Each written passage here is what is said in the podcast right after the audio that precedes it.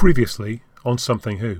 Welcome to the podcast where we take something old, a Doctor Who story from the original series, compare it with something new, one from the new series, and add something borrowed to make Something Who.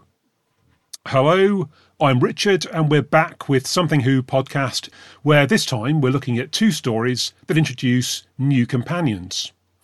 We'll look at First Doctor story The Rescue from season 2, and after that we'll examine the 11th Doctor's debut in The 11th Hour from series 5. And with us this time we have writer Simon Guerrier, well known for writing works of both fiction and non fiction, and making contributions to the Doctor Who DVD and Blu ray ranges. And currently he's the author of David Whitaker in an exciting adventure with television which tells the little known story of the man who was Doctor Who's first story editor, and also a prolific writer of quality stories from the show's first decade. Simon, hello. Hello. Thank you for having me. It's very exciting. Well, it's exciting for all of us, I think. Yeah, we've got. We got. I think we've got a good, a good choice of subject matter in honour of your um, appearance here. So that's good. Yeah, yeah, it's it's thrilling. I'd never really thought about the rescue and the eleventh hour, but actually sitting and watching them together, I've spotted all sorts of things that kind of cross between them. Um, so yeah, yeah, really interesting thing to do. Fantastic. We've also got science and astronomy writer Giles. Evening. It's been a while. Yeah, it has. Yeah. And we've also got our resident storyteller, Paul. Yes, our, our resident storyteller. Yes, hello. Nice to meet you all again.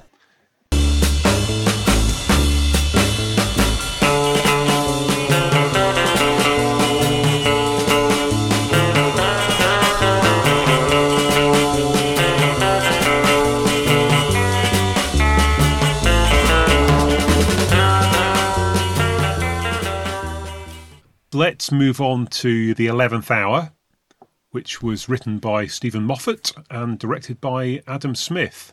It's actually 64 minutes, but it's it's just over an hour if you take off that lengthy trailer at the end. So you, you know, I mean, we'll, we'll, we'll let him off. And naturally, for something who I haven't seen this since original broadcast. No. And I have to say, I was a bit sniffy about it. I have been for what? What was it? 2010. So, so for the last 13 years, I've been a bit. Mm. And actually, I don't know why, because I watched it uh, a couple of days ago and I quite enjoyed it. So it must just have been. I don't know. I wasn't feeling at the time. Maybe in knowing what was going to happen and having different expectations, it, it worked better. Who knows? Maybe uh, maybe I thought it was going to be bad, and then it would turn out to be better. And next time I watch it, I'm thinking it's going to be good, and then it'll turn out. Who knows? who knows? Anyway, I'll shut up now and let some of you speak. Stunned silence. I quite liked it. I liked it when it went out. I think mm. the things that struck me watching it again, and I have seen it several times uh, since I, I did the. Uh, tweet along viewing. Mm. I hmm. watched it with my son in 2020, and, and right. have watched bits of it to pick out bits of detail and things. The thing that really mm. struck me now was how the CG has not aged particularly well. Mm. so it looks quite dated when it does the big stuff, and yet all the character stuff, all the the actors and things works really well and yeah. I mean, Matt Smith and Karen Gillan are both really good in this, and Arthur Darvill and uh, the name of the guy who played Cully in The Dominators, who I've forgotten his name. But all the cast are really good in this. It's it's it's some great little vignettes for some really good character actors. So all of that is great fun. What I found really interesting watching this in the same breath as the rescue is it's got that same sense of fun, adventure, a scary monster who doesn't seem to play by the rules. It's mm. got, it's all about an orphan girl who is trying to be tough and independent, but actually could do with some support and help. Yeah. And it's really charming and really fun. And the doctor gets to be a hero and has a big heroic bit at the end. So structurally, I thought that was all very interesting. And I'd never Yeah. have made that connection in a million years if you hadn't asked me to do this. so thank you very much. How amazing to have Olivia Colman in Doctor Who playing a monster. What I what I really like about it is um, when I first started writing stuff for when I was pitching to BBC Books before they took me on. Justin Richards in one of his various rejection letters to me, and they were very kind, and he took a lot of time to explain where I wasn't quite getting it right.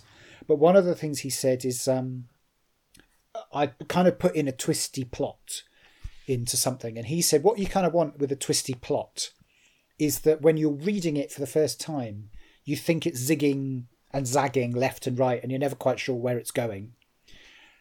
But when you get to the end and you look back down the route you've come, it's a straight corridor. Right. And I, you know, that's a really good thing for that's how a, that's how a, this kind of twisty thriller should be. Mm. And Steven does that. Steven Moffat does that really, really well. And this is a very good example of that. And he kind of does things where he sets up hero moments for the new Doctor and then undercuts undercuts them. So there's a bit where the Doctor's standing out in the park and lifts his Sonic to the sky, and that should solve the problem. And then it doesn't, and he's got to come up with something else. So it's a hmm. series of these these kind of false starts basically for the Doctor. And then that last bit where he he confronts the Atraxi is is so there's such swagger to it and such confidence. And love it and how lovely to, to establish Matt Smith by showing us all the previous Doctors. So it feels very much like it's within a, a, a kind of continuity that, that Doctor Who didn't start and stop with David Tennant. So yeah, I, I really enjoyed it. I really enjoyed watching it again. There's so many funny, fun things in it. Everything from Yeah. jokes to Doctor Who being excited as he drives a fire engine. That's quite mm. fun. yeah. yeah. Yeah, and so yeah, I, I I don't really have anything else to say that other than it kind of spoke to my inner child, really. Goodness. Charles should go next. Oh, drop me in it. No, I've I've always had a soft spot for this. I've certainly watched it a few times since transmission. Yeah, I, I really like series five, at least as as a coherent series. It feels like it all hangs together. It does feel like it just hits hits all those right notes. I guess maybe it's a bit self indulgent in places, and I felt like the the direction went a bit OTT in a few places. Some of the sort of you know long tracking shots stuff and so on is a bit is a bit overly showy offy for my preferences. But yeah, so I know, yeah, very strong echoes of yeah the rescue. the- Just that it's a clever way of setting everything up, and yeah, I, I just think it, it just does a really good job of job of it. And it's funny with what Simon was saying about um, Right. that undercutting of you know the Doctor's hero moments and so on. I remember when we back when we did Deep Breath. In that case, I felt like it went. They he did the same trick, and it hadn't occurred to me that he's doing the same thing here, Moffat. And in the case of Deep Breath, it felt like it was. It went just that you know it went that bit too far. Whenever they built up the Doctor to have a heroic moment, they would undercut it with a gag instead and have it just you know so it felt like he never really got to have his heroic moment at all. Whereas here here you get them and they don't always they don't always work out until until right at the end. But you know it does it does just do it very well selling that selling that concept of okay you know we've got this massive hurdle to overcome in potentially convincing convincing viewers that you know they want to. So it's Ah, yeah it's yes. kind of the same same challenge as the rescue faced in some ways with introducing you know you've you've had a a fairly a major change to what people have been used to as the status quo for a long time. And you have to you, you have to do that thing of you know sell it on the idea that yes you you want to spend time with this character and find out what you know what's going to happen. And you don't necessarily want it all to be too spiky and difficult and make you know you don't want to give people a a chance to tune out and say, well, that was good while it good. It was good while the other guy was in it, or the other, you know, the other actress in Carole Ann Ford's case, you know, was in it. Yeah, it's. I think it's one of Steven Moffat's best scripts because although it's ziggy zaggy, it does you know, it is pretty straightforward in, in its own way as well. And I feel like certainly Mm. some people were, you know, increasingly put off by the complications that by things get, becoming overly complicated as plots went on. But I'll shut up now. It's a bit of each, isn't it? It's, uh, it's, it's a very, the main plot is, is straightforward, but he has a lot of wrinkles in the telling. As- I was just mulling over why it feels. I'm just making this up as I go along. I'm sorry about this. Mulling over why it feels different. I was going to say the way it builds to the Doctor's big heroic moment at the end is, I suppose, similar to other first episodes for new Doctors. Mm, Christmas But on the other hand, it's, it's very different to Christmas Invasion in one important way, which is that the Doctor is there, very present, very active, in your face right from the beginning. I suppose the obvious reason for this is because this is the first time we've had we've had Rose, where we have to see, which is introducing the whole show to a new audience, so we see everything through her eyes. Then we've had Christmas Invasion, where we know Rose but we don't know the new Doctor, so he has to take a back seat. We've we've had we've introduced companions and Doctors before, but this is the first time since the beginning that we've had to introduce both at the same time, and, and so he literally does that. We do get both of them at the same time, and uh, the choice to um, give us to ease us into Amy by giving us a sort of semi Amy, a slightly different Amy, is interest is is interesting because we she's present, so we know she's going to be important from the beginning, but it's not quite her. So we get to.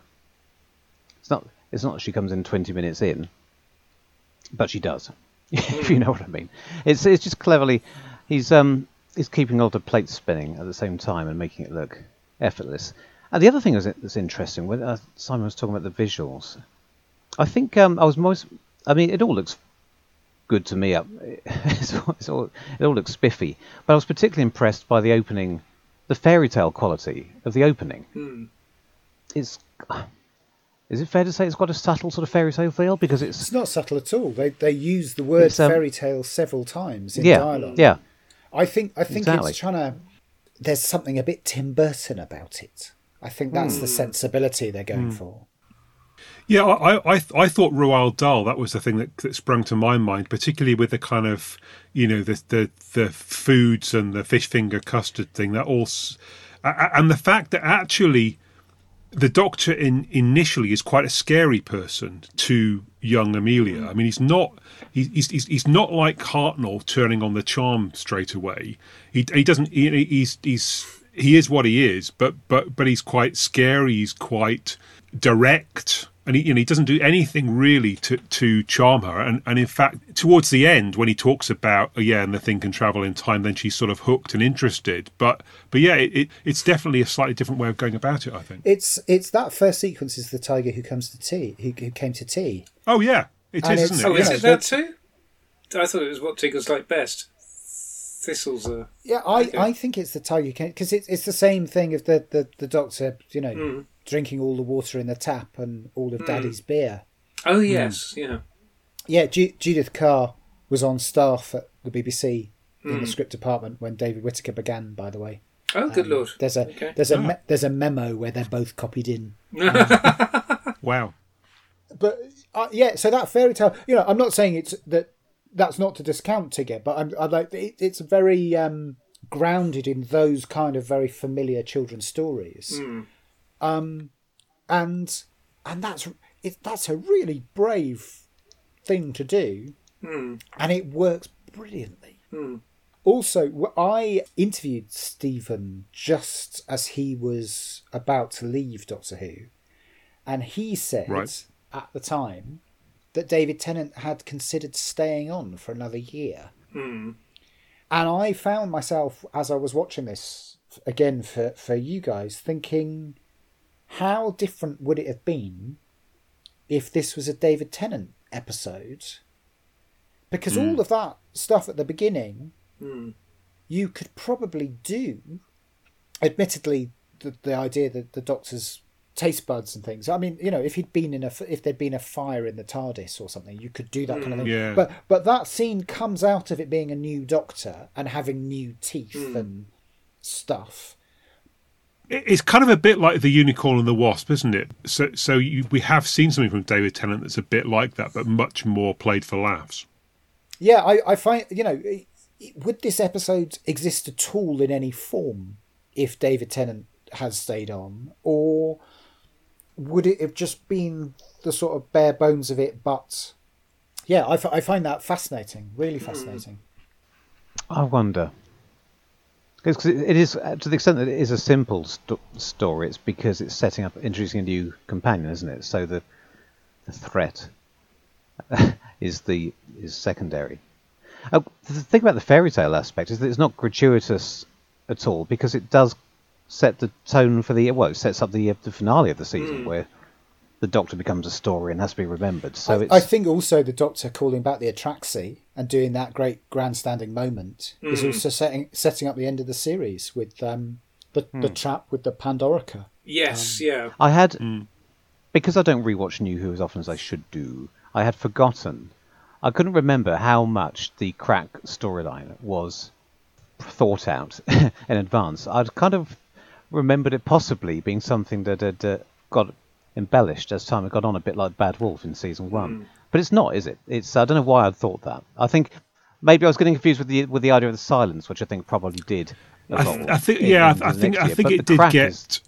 Yeah, I, th- I, think it did get slightly away from him, maybe, but but I mean, I think, but generally, I think the arc of season uh, series five is pretty good. It's pretty pretty hard word into this because this this was Adam Smith's three episodes with this and the Angels two parter, which I think was the first stuff. Or no, hang on, the James Gunn block was was that the first block they filmed? The Time of Angels was the first that they filmed. Oh, okay. yeah. So yeah. right, so that's yeah. Matt's first one. Yeah, and that's obviously because that's that does the thing of you know suddenly making the season motif or you know the season mystery suddenly becomes the Deus Ex Machina at the end of yeah at the end of the Angels two parts as well, which is something we haven't seen before. So it's pretty pretty thoroughly integrated right across the series. I think it's just it's just the fact of not quite you know leaving it hanging and then going off chasing after possibly something a bit different from what the initial concept was when he came to came into season six, um, series six. But I tell you one one thing that occurred to me though watching it, yeah, that pre-credit sequence with Matt dangling out of the TARDIS is all very well, and I can understand the urge to follow on direct from the end of end of time. But for for me, it would be a heck of a lot better if the whole thing just started with the TARDIS crashing and Matt popping up out of the box. That was a, that was a late hmm. edition. That TARDIS chase thing. Okay, yeah. I, am just thinking. I mean, that yeah, unless he's travelling back in time at that moment, this the, the, it starts in 1996. And I'm just thinking, actually, I'm not sure that that London skyscape is appropriate. Ooh. Yeah, true. It's got a gherkin in it and things, hasn't it? Well, yeah. What what what that means is that he's he's travelled back in time during the title mm. sequence. Yes. Yeah, yeah, yeah, yeah, yeah. Must, yeah, absolutely. But, of course, of course, but, he has. But yes. the, the, note on an early cut of the episode was mm. we needed to start with a bit more action. Okay and hmm. so that that was kind of added in late. And I totally mm. get what you're saying. I think it's a bit of a risk to have such a slow start.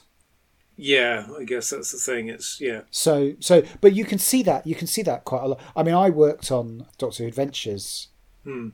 from October 2010, September October 2010. So I read the script of A Christmas Carol before it went out, mm. and then was reading scripts. I think I read everything up to about. It was into the Clarot being introduced, so it was about Hide. I think I read the Crimson Horror. Mm. And the Christmas episode and stuff, and those episodes were all being made out of order, so it was uh, difficult. But that sense that they were that Steven would write something and then as they were making it they'd bolt things on and extra things so episodes were changing as they were making them mm. is quite a. My understanding is that that's you know that that was happening a bit under Russell before that, but but it became much more a, a working way of making Doctor Who, and I I don't know how much that helps actually because it it make it tends the more you bolt on, the more complicated the story becomes. Mm. Is my you know I wasn't involved, but that's my feeling. Are you talking about the sort of additions that just have an effect within that each story, or things that affect the stories around them? The, the, Yeah, so they were. or they, the season arc, as we yeah, might so they were they were kind of adding bits and pieces and rewriting, you know, and and I I don't know. I just uh, my senses from a kind of distance was that they were making the stories more complicated by adding things as they were going. And is that because he's got such a fertile mind and he's thinking of new ideas and thinking, well, once I've thought of it, it's got to go in. It's, I can't not use this. Or did they look at them in the edit and think this is a bit simple, it needs thickening up? Were they tinkering or meddling or? Uh, I think, yeah, I think, I think it was constantly, how do we make this better? How do we make this work Yeah. better? Hmm. But actually, maybe I, I don't know. I, it's it's difficult to tell because because all hmm. all I know is that I would get a script and read it, and then you go, but that's not what you've made. Hmm. And it's got all of these other things that weren't in there, or that speech that explains what was going on doesn't happen. So because yeah, you've that was, well, um, because actually you're trying to keep it moving all the time. Hmm. So that bit of hmm. exposition that really helps, and whatever, and and so fascinating for me. Well, well, uh, you know, I don't mean to criticise it. It just meant that my relationship to later Matt Smith was very different, and and then the first episode that I knew nothing about after I left the magazine was the Day of the Doctor. Hmm. I completely just loved that because I had hmm. no idea where it was going to go or what was going to happen. And also, I wasn't comparing what I was watching to what I'd read and how I'd imagined it, hmm. and all of that kind of stuff. So, so all, all, all I mean to say is that is that I find it very difficult to judge the Matt Smith stuff because it's all tied up with how I first responded to it and the mechanics of it. And I hmm. watched the eleventh hour, kind of going, yeah, that scene was added later. What were they picking up later? There's a there's a bit where they add a um an effect the the bit with the apple where the doctor talks to Amy and convinces her to let Yes, her have twenty yeah, minutes. They add a light effect to that to make it a bit more magical. Yeah. Oh, there's the yeah the weird lens flare there. Yeah, I get too, I, I, I can't lose myself in this in this stuff as I can in other eras of Doctor Who, um, and that and, and that's not to criticise it. That that's entirely what I'm bringing to it. But I find myself caught up in those kind of mechanics, and and so that's why. What would this be like if David Tennant was there? What would this be like if, you know, th- those kind of things? So, so time travel. I mean, we've we've had. I mean, right back to the arc, we have this thing where suddenly the the, the you know the TARDIS moves forward and and the story changes as as a result. And we've had it.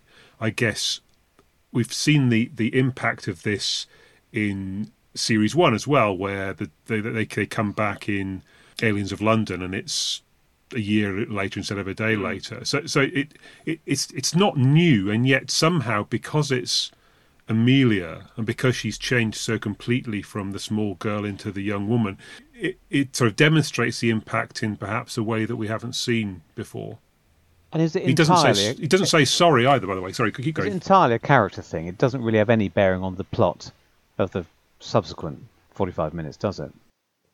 Well, uh, I, I guess what what that so setting the first part twelve years earlier, what it does, I suppose, is is to have implanted the Doctor in her consciousness in a way that it couldn't have happened if they'd just met the day before. Hmm. So it certainly sets up that kind of deep connection, e- even if it's a sort of you know connection of fury as much as is of, of love or affection. I, I, I think it also makes us like the Doctor because there's making him childlike in that way and telling it as a kind of child's fairy tale really wins us over.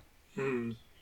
But you couldn't have young Amelia join him in the TARDIS on adventures. That would be, you know, the adve- that would the adventures would have to be a lot less dangerous and scary. so Steven's kind of having it both ways there, mm. and also, you know, Doctor Who often is about juxtapositions. You know, aliens in the middle of a familiar street and, and things. Mm. And this is a juxtaposition of it's the same character but she's completely different, and Yeah. all of those kind of things. So so yeah, it's a it, it's a fun gag as much as anything. Hmm. I think, I think part of the issue is that the moment we're told that Amelia has had four psychiatrists and she's bit them and whatever, hmm. we're into this thing that actually what the doctor has done to her without thinking is quite traumatic. Hmm. And Yeah. I think it's fine here because it's funny, but that comes with a that sets up a whole load of baggage, which is then very hmm. difficult to deal with as things go on. And I'm not sure if the do- if the doctor had been her imaginary friend, and that had been fun, and everybody knew about her imaginary friend, and it wasn't this you know, there, there wasn't the so- sort of thing of the authorities getting involved. I think I think they could have just run with that, and and actually maybe Yeah. having an imaginary friend has made her a better person. But the sense is, I think, that Amelia's a bit screwed up as an adult, and yeah, and and the, the longer that goes on, the, the I've I I do find that a little um It is. It is complicated. Yeah. It's complicated, isn't it? I have a complicated relationship with that bit because there are some parts where it's funny.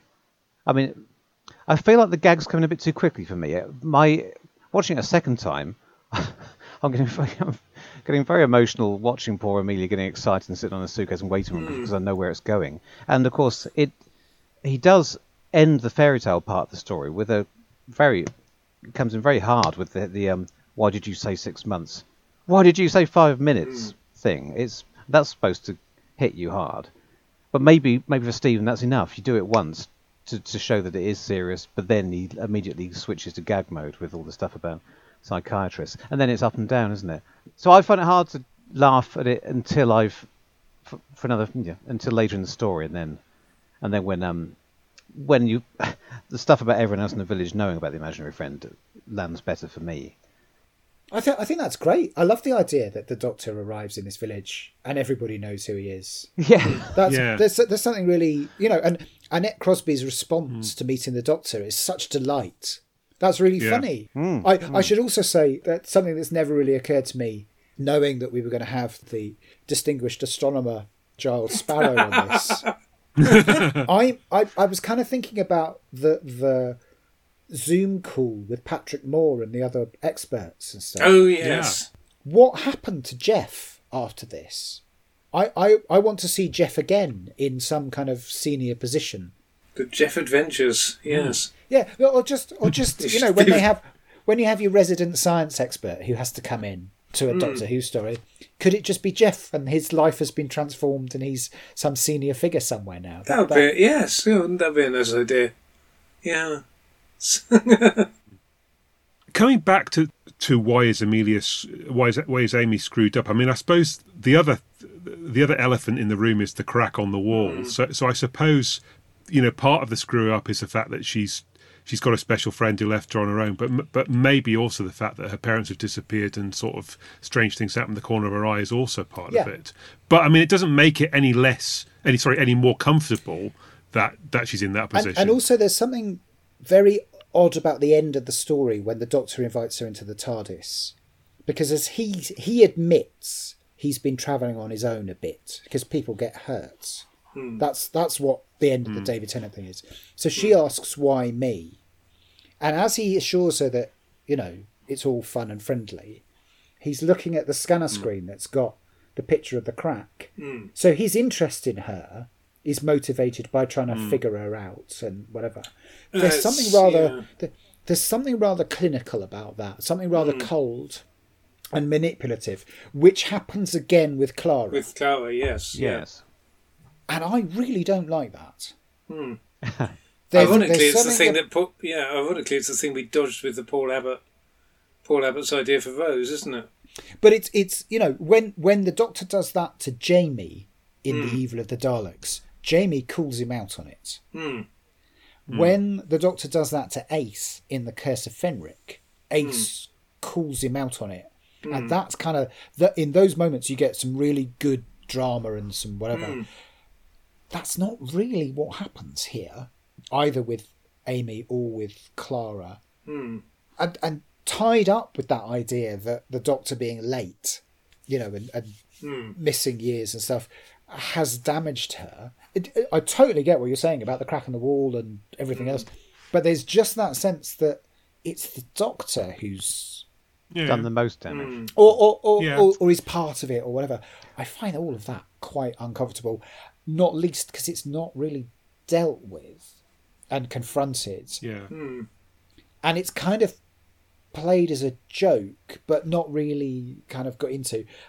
And there are later attempts to sort of get into the psychology and the damage of it and the, the, the, the what the effects of that are. But I, yeah, I just, I, uh, it's, it's not quite there. I think. I'm trying to think how it plays out with Amy because because Clara is sort of the definitive puzzle box companion, and you know because we meet the various various versions of her, and it's very definitely that Matt is trying to figure out, you know, that he's trying to figure out what's going on with her. But with with Amy, yes, we have that. I'd completely forgotten about that little picture of the scanner on the wall, so the crack on the scanner at the end of there. But I'm trying to think how how much does that play into the rest of series five? So we don't really. I mean, she's grown up with this crack in the wall. Does it play out in the in the finale? Yeah, because she sort of, of- sort because she gets her parents back and she gets hmm. married. It's it's like everything Yeah. is sorted out. Yes, And the ducks are back in infamous the duck pond. pond. Yeah, It's almost though it's, it's it's bad because the doctor looks at the crack on the screen for our benefit behind Amy's back. She doesn't know. Hmm. It's it's a plot point for us to say this is where the rest of the season's going. Remember this bit. Hmm. But if he sh- and if if he brought Amy into that, and if he shared his Hmm. concerns over Yeah. with her at that, Yeah, yeah, in if that he- if moment, he it doesn't would keep it it, secret, might le- uh, lighten the whole thing. If he's kind of like, you know, So we should, I should keep an eye on you, and you know, I want you to come and do tests. It's partly what's dropped in by Amelia Coleman. Um, yeah, Amelia Coleman. What am I? Olivia Colman's line. That sort of seeds it, doesn't it? Because she name drops the um, season arc into her, di- you know, into her bit of dialogue as Prisoner Zero, doesn't she? And then that sets off sets off everything. Just just a bit. Silence yeah. of all, Pandora will open. Dogs and cats living together. Um, yeah, you yeah you do wonder whether that was really needed Oh, I think it's great because because you know, Radio Times had the list of episodes, Hmm. and you can see there's an episode called "The Pandorica Opens." It's like, Yes. oh, this is all gonna. yeah You know, that's really exciting. That that idea that Hmm. It's all yeah. Hmm. cohesive, that it's been planned out like that. yeah, but that one that one particular thing with the crack. I remember list, uh, list, list, listening on the radio. Uh, there was a radio interview kind of the week of the final episode, I think. Uh, so BBC might have been, it might even have been Radio One. I can't, I don't, can't remember. But you know, there was, there was quite there was a sort of level of excitement in the country about how. I mean, the RTD season arcs, you know, they'd all been there, but this was kind of a thing that that people were quite interested in it. Sort of, really, you know, it felt like. I mean, it may not have been quite line of duty, but nonetheless, there were people who were sort of, you know, how, how's this all going to fit hmm. together? How how's it all going to pay out in the end? Hmm. Well, that. Yeah. So, I mean, we talked about, oh, I talked about Roald Dahl earlier on. There's, there's also a, a sort of Hitchhiker's Guide to the Galaxy moment where you're worried about what's going to happen to Amy's house, and then you sort of realise actually it's not Amy's Oh, house you have to worry about; it's the whole Yeah. Earth. I, I, I suppose it's a deliberate, um, well, or uh, it's, it, well, it's either deliberate or it is um, unconscious because uh, you know we, we've we've all um, swallowed Hitchhiker's Guide to the Galaxy when young. But yeah, interesting. It's Yeah, gag. it's it's it's very good on the sort of escalating threat of it all because uh, you know you totally buy it that every everything is at stake. I thought you know there, there's lots of stuff that that is quite funny in retrospect. Like there's a bit where uh, Rory has to explain that he can take photos on his phone, um, which you know it's like it, it, that that's comparable to early episodes of Buffy where they have to explain what the internet is.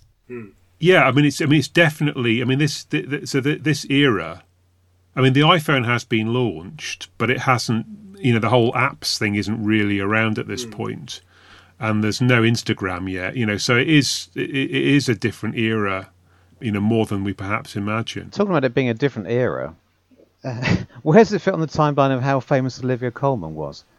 Because um, Yeah. It seemed like an absurdly small part for her, but I can't see. Yeah, I can't so- remember. I can't put myself in 2010. No, she was well. She was well known, so it was a bit of a coup to get her. But she wasn't. She she Yeah. was yet to become a Wasn't big dramatic national star. treasure. She was well known for peep, yeah, peep show Yeah. and things like that, and Yeah. people Peep show. Um, Yeah. yeah, Yes. Okay. In that case, I do remember.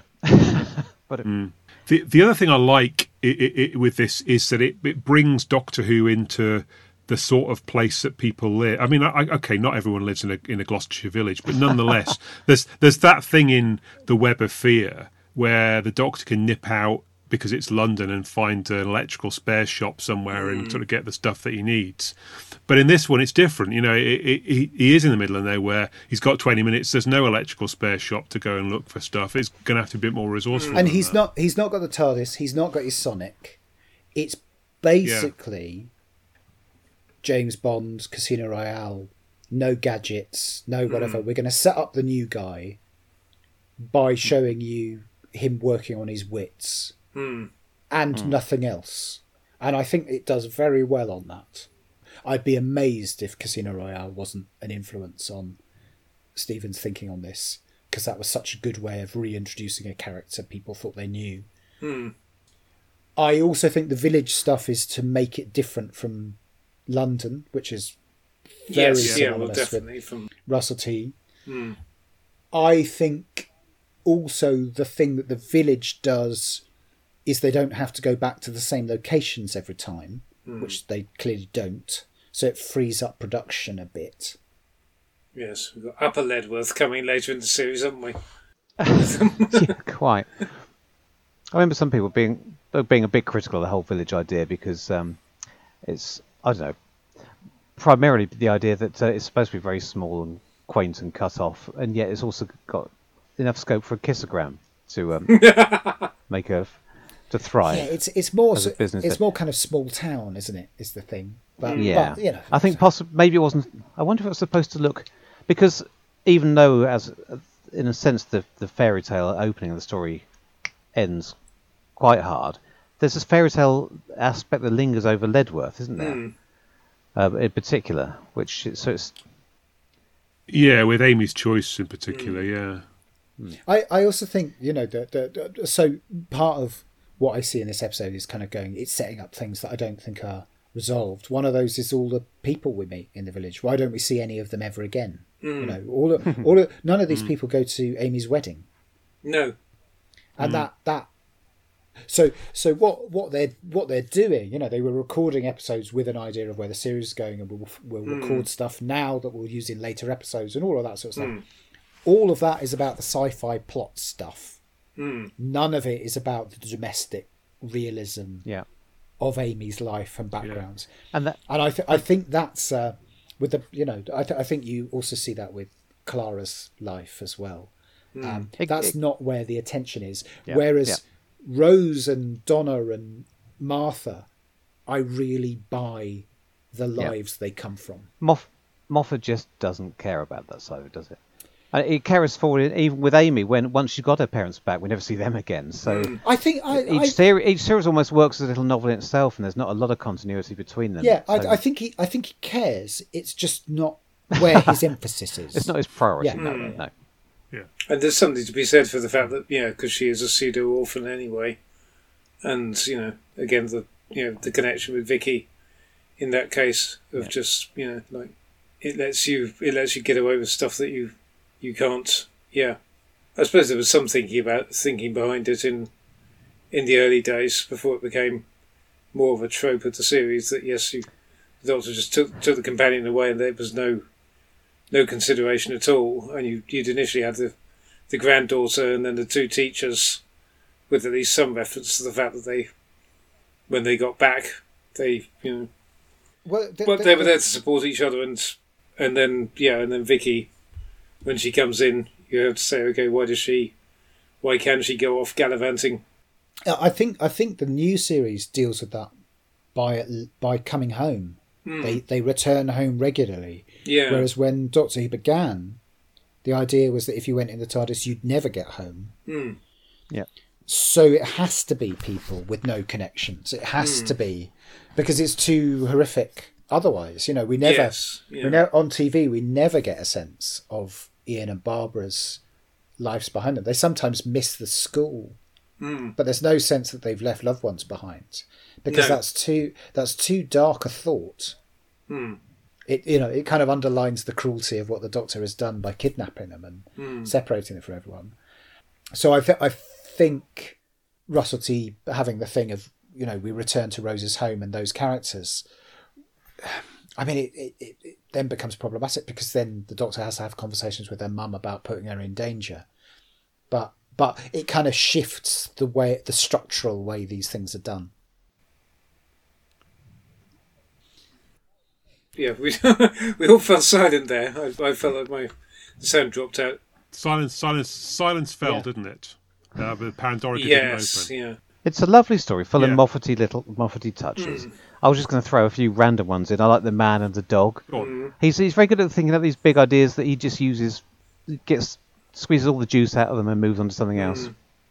It reminded the way, uh, rather peculiar, it may just be the way my mind works. The the bit with the um, man and the dog, the alien not understanding where the voice is supposed to come from because it's just got a shape. Hmm. It doesn't really understand any of the context. It reminds me of AI art. I spend rather too much time on Reddit looking at what uh, people get out of AI art, and sometimes if you give it a complicated textual description of a scene, hmm.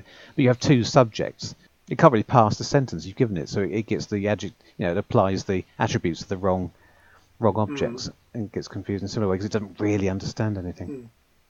That's this week's AI bash. I'll be doing. Come back next time for more of those. I like the way he describes the crack. That's very Moffaty. It's um, sort of poetic but backed up with science. He says that crack isn't in the wall. If you knock down the wall, the crack will still be there. He's very good at visual, uh, giving you a sense without. He doesn't have to back it up with pseudoscience. You, that you understand. You get a much more vivid sense of what this thing is. with A nice line like that. So, so look, I mean, we've we've talked about we've talked about links all the way through. So, and we've we so we've done quite a lot of them already. I think perhaps we- talked about the about the, the new production block thing. We talked about parallels between Vicky and Amy. So I don't know. I mean, everything else might might just be a little bit thin. But I mean, here's some things I thought about. So we in both cases the technology is kind of endearingly old school you know you've got the the tape recorder that yeah Koquillion slash um Bennett is using. what's his face? Barrett. Bennett, yeah. yeah. Bennett yeah. And then the phones you know they they they, they look kind of a bit um bit out there. Both of them there's a sort of return trip although you in the first one you haven't seen doctor's first visit to dido but uh, everything's changed by the time he comes back a second time. See whether you like that one or not. I think one other interesting um, one connection is um, which we haven't gone into really is prisoners, fugitives from justice. We have in both cases Oh, in yeah. both cases the the companion to be is growing up in or like in, in close proximity to a to a prisoner or fugitive from justice, and we don't really see the effects of Prisoner Zero apart from the fact that it can it's able to mimic Amy. We don't quite see it doing a psychological having done, or we don't see the evidence of it having done a psychological number on Amy in the same way that it, that Koquillion slash Bennett has on on Vicky. Oh, I th- I think you do. I Hmm. think you do. I think there's two things that that's made me realise. One of which is that both Koquillion and Prisoner Zero kill loads of people off screen. Hmm. Because just before Olivia Colman appears with the kids, we're told that the the nice doctor and various other staff members have all been killed. Yes. And the suggestion is that that has actually happened. Hmm. So, like Bennett Koquillion, there's just been this horrific murder spree. Hmm. But also, I actually made a note of it. There's that bit where Prisoner Zero gets in Amy's head, and basically, because she's watched her for 12 years, Yes. and she says what a disappointment she's been Oh, and that's yes. a, there's a there's a really kind of manipulative Hmm. that that that's the that's the kind of thing with Prisoner Zero. Prisoner Zero is very unpleasant, is very violent, but also Hmm. very manipulative and tricksy. Hmm. And that's yeah. That, now you say it, I hadn't really made that connection, but now you Hmm. say it, I can see there's something similar going on with Koquillion there. Hmm. Yeah. And, and they both like a good disguise too. Well, who doesn't? True. Yeah.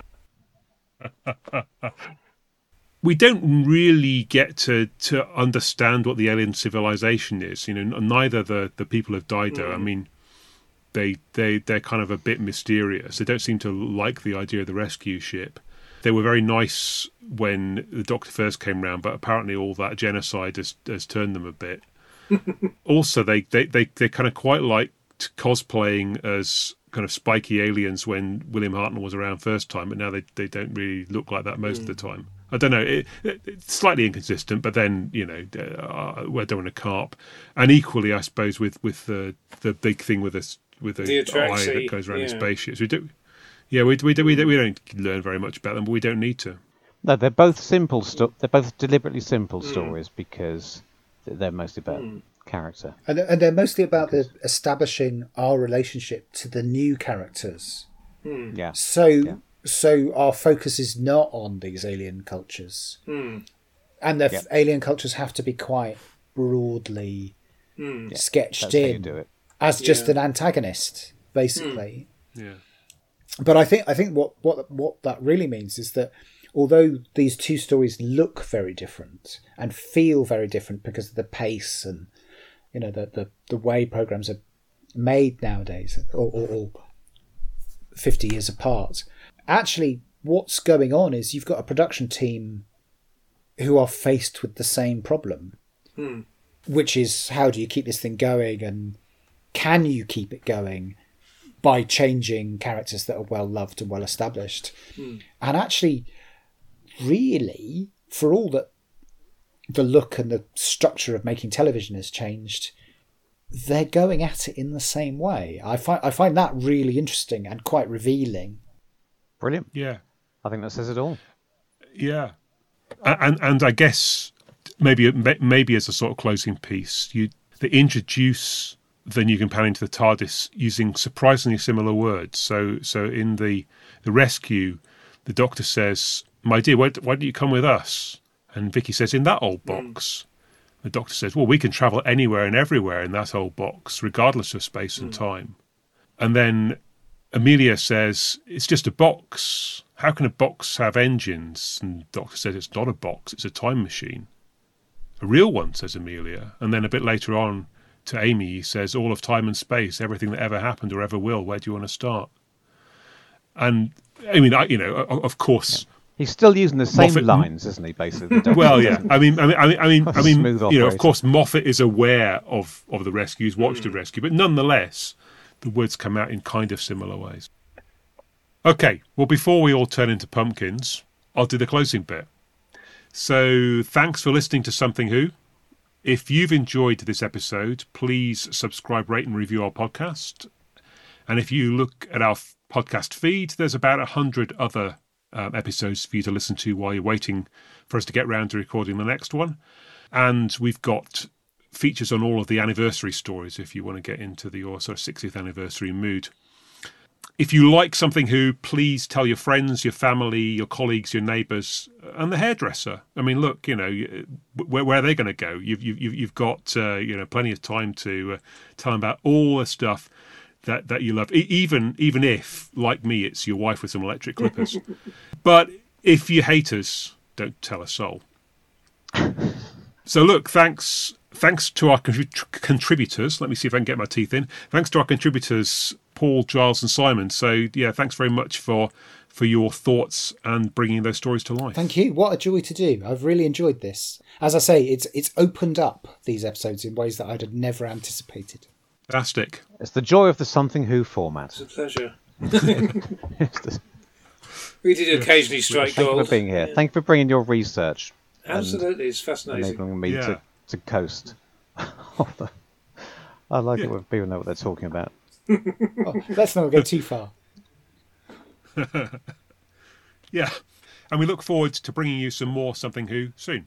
But bye for now. Bye. Bye. Bye.